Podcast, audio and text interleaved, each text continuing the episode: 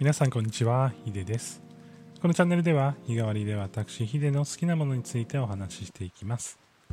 金曜日のテーマはデータエンドエモーション、データと感情、脳の作りについてお話ししていきます。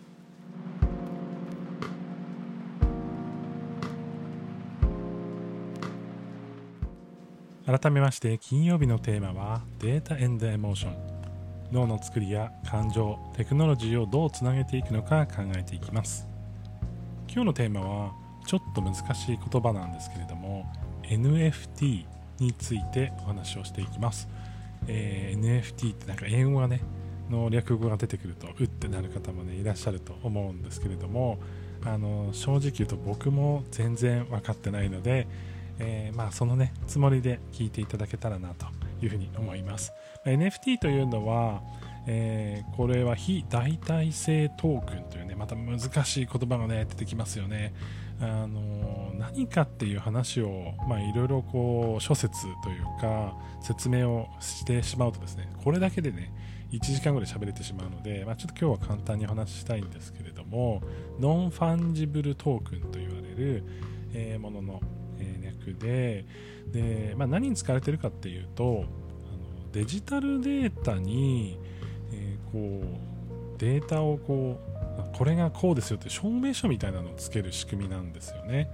でなんかイメージしやすいことでちょっとお話をしていきたいなと思うんですけど例えばポケモンのカードとか昔なんかこう集めた皆さんカードとかそういうのってあったりしますかね？でそこにその例えばポケメポケモンの、まあ、偉い人のサインが入ってますとか声優さんのサインが入ってますってなるとプレミアなこう価値がつくじゃないですか。でそれってもちろんそのカードに対してサインね直筆のサインが入ってるから価値が高いっていう風に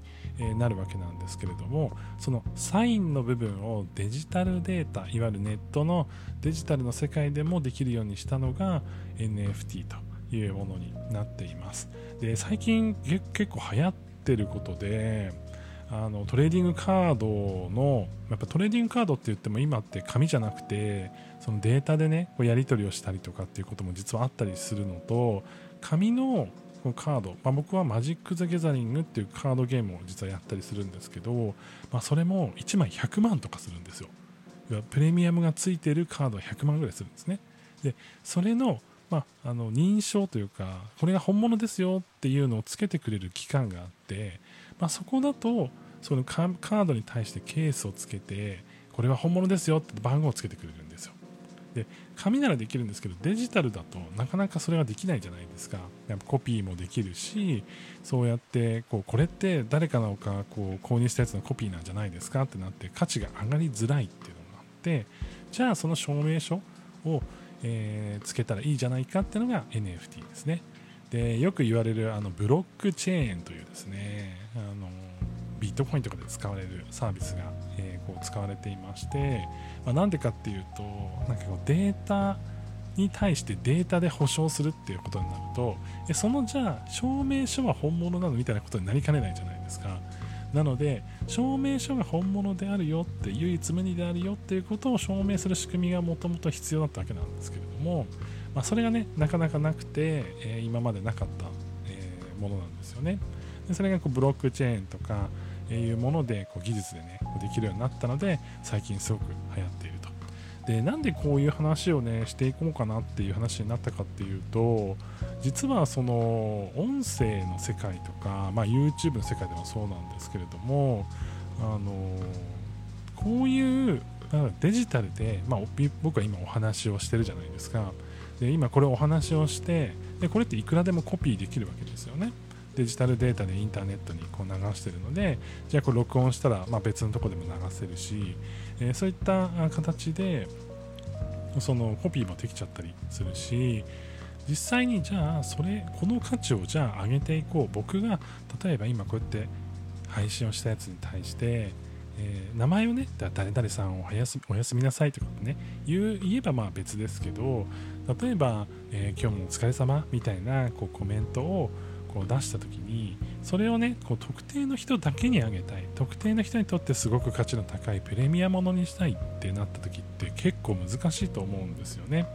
でなんかそれをやるための仕組みとして NFT っていうのが使えるんじゃないかなっていうふうに思っていてでちょっと飛躍しちゃうんですけども僕は例えばこの音声業界とか実際に何かこう僕はエンジニアとして何かものを作ったりとかするんですけどその価値を高められるものだと思っているんですよ。要は僕が僕のことをあの応援してくれてる皆さんが思うこと、まあ、僕だって他の人を応援してるので、えー、僕が例えば他の、ね、好きな人を応援するってなった時にやっぱりプラットフォームとかその人に対してのいやその人がつけた値付けの中で定価の中で僕はそれをサポートするしかないと。なのでなんかこの人好きだなって思ってもなかなかそれ以上のお金を出したりとかそれ以上のこう、えー、価値をねその人に届けることって難しいんですけど、まあ、あってやっぱ寄付みたいな形でねこう投げ銭とかもそうですけどやっぱり一方的な、えー、こう価値になってしまうなっていうふうに思うんですよ。でそこで例えばお互い NFT っていうものを使ってじゃあもうちょっと応援してくれたら上位3名の人にこうサイン渡しますよ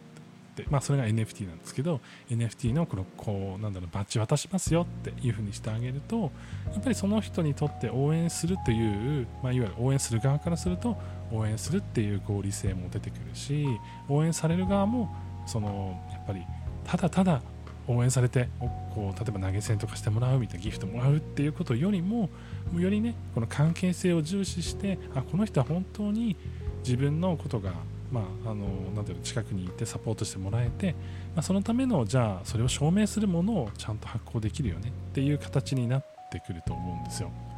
なのでやっぱりこう新しい応援の仕組みの中で一方的に誰かが誰かを支えたパトロンみたいな仕組みではなくて、えー、お互いがねその納得感を得て同じ空間同じ時間を過ごしていてそれが後から自分が、まあ、お互いがその接してる例えばライブの時間以外でも自分自身がそれをこうつながっていられるっていう環境がやっぱりねこう作っていけるのがいいなっていうふうに思ってます。で NFT はすごく僕オタク文化に合うと思っていて日本のオタク文化これ取り入れたらめちゃくちゃ伸びると思うんですよ。いや例えばあのジャニーズを推してる方がその NFT がじゃあ発行されますと。でその NFT っていうのは、まあ、分割もできるし、えーと、そのいろんな形でね提供できるのでじゃあね、そのメンバーが発行した NFT のトークンをうまくねこう自分が何かをサポートすることでもらえますってなったらそのもの以上の、えー、こう価値がそこには生まれてると思うし実際にそれを、まあ、て言うんだろう持ってる人たちの中でじゃあコミュニケーションも生まれたりもするしなんかその応援する形っていうのがどんどんどんどんとねこうデジタルに切り替わってきている中それをねもっとこう価値を上げていったりとか証明しながらあの自分たちのなんかそのなんだろう気持ちをね表現していくもの、えー、所有欲気持ちの所有欲感情の所有欲みたいなものを満たしていけるものとして、まあ、すごくいい仕組みなんじゃないかなっていうふうに思っています。でちょうどこのボイスキャスティングコミュニティ GOO をこう僕はやっているんですけどあのに入っているんですけどもそこで、まあ、GOO の中でじゃあ声をこう出していくのがこう得意な人っていうたちが集まってじゃあその声に対してプレミアムをつけてサポートしてもらえる人に本当にちゃんと届けるっていう、えー、このバリエーションというかなんか際どいやつが高いとかそうじゃないやつが安いとかじゃなくて本当になんかその人用のそのトークとかその人向けの、えー、声だったりとかっていうのにこう価値をつけて、えー、届けることができるっていう仕組みができるかなというふうに思っているので、えー、今ねこう作ってるこうサービスとかでも取り入れていけたらいいなっていうふうに思っています。ということで今日はちょっと難しいんですけれども、え NFT というものについてお話をしてきましたいわゆるまデジタルデータにサインをしたり証明書をつけたりする仕組みなんですけれども、えー、ちょっとね難しめの仕組みではあるんですけど今後ね、えー、出てきた時にあの皆さんのもう身近に、ね、なってくるかもしれないので今日はお話をさせてもらいました。えー、なんかねこういう形でオンラインで価値を提供できる仕組みをこれからもねまた見つけたらお話できたらなというふうに思っています。それでは皆さん良い一日をお過ごしください。ヒデでした。